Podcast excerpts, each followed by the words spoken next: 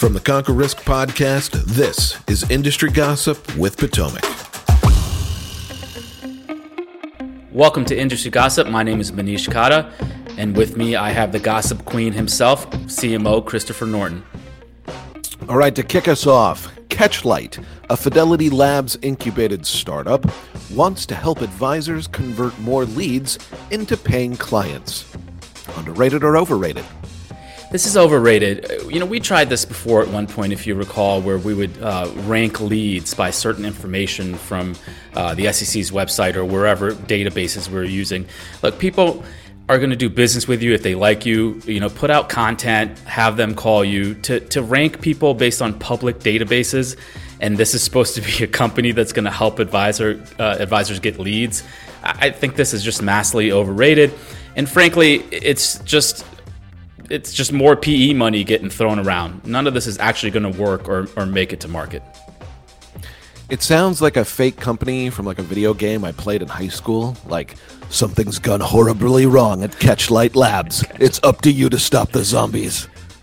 That's where COVID nineteen came from. That lab.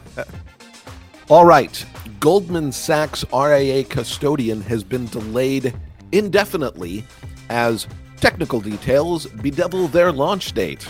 Underrated or overrated? This is underrated news for RIAs because what's happening now is you have Goldman, who's a very large company, obviously. They bought Folio, which is an, uh, an RIA um, uh, custodian, and they still can't make it work. They still can't come to market with a solution, a custody solution for RIAs. And it doesn't bode well for us because you have the giants, Fidelity, Pershing, and Schwab, and then you have all these smaller players that may or may not be a good fit for some RIAs. So this is concerning that we can't get uh, a- another entrant uh, into the marketplace of some sort. I had a joke, but Jason Wenk beat me to it. boom, boom. All right, Wealthbox has raised $31 million after capturing market share by picking off people from Salesforce and Redtail. Underrated or overrated? I think this is overrated on, on a couple fronts. Number one is I'm not sure what a CRM is supposed to do with $31 million. Number one, uh, they've already, the product is from what I can tell, uh, are already pretty mature. Uh, number two, I just don't think that these separate products are, are, going to survive on their own. I think it's going to be a one stop solution where people are uh, taking data and plugging it in to, uh, to their own pieces of software that they can run on top of a core platform. So, I, I, listen, I've heard great things about their uh, CRM system. Uh, from what I can tell, it looks nice. But uh, I, just don't see a future for a lot of these CRMs uh, that are trying to go after the, the wealth tech space. So after a $20 million raise and 20 billion in assets under advisement, Reed Colley and Summit Wealth Systems are releasing WealthOS to give RIAs their own operating system. Underrated or overrated? This is very underrated, and we've been on record with uh, with this concept before.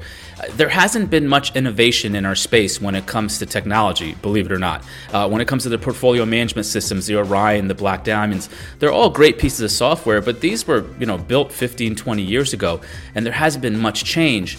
And I think what's going to happen going forward is RIAs, especially large ones, are going to have to control their own software. They might have uh, certain engines out there, like an Orion or a Black Diamond, and then they're going to take that data into their own core systems and then plug and play. Carson did this with their software. Uh, there's a bunch of people that are doing this right now, and I think what what the Summit news is going to really hit on, uh, it, they're going to capture a lot of that business because I think that's the future. Not plugging, uh, it, trying to do integrations with four or five different pieces of software you got to control that data uh, in your own warehouse and work with it internally. Last one for this outing RightCapital launches a one page financial plan snapshot. Underrated or overrated? I, sometimes I feel like the journalists in our industry just have nothing to do 50% of the time. Like, why is this even a story? This was a headline story that a financial planning software in 2022 now has a one page snapshot. Like, who really gives a shit at this point? All the financial planning software packages have some sort of snapshot or landing page or, or, or, PDF that you can give out to people. I'm not really sure why this is news. It's overrated. And, you know, I like RightCapital as a piece of software, nothing against them. But the news itself, I'm not even sure why we're talking about it. It feels like an old marketing compliance argument. Like, I got it on one page. It's six point font, but it's on one page. Winning.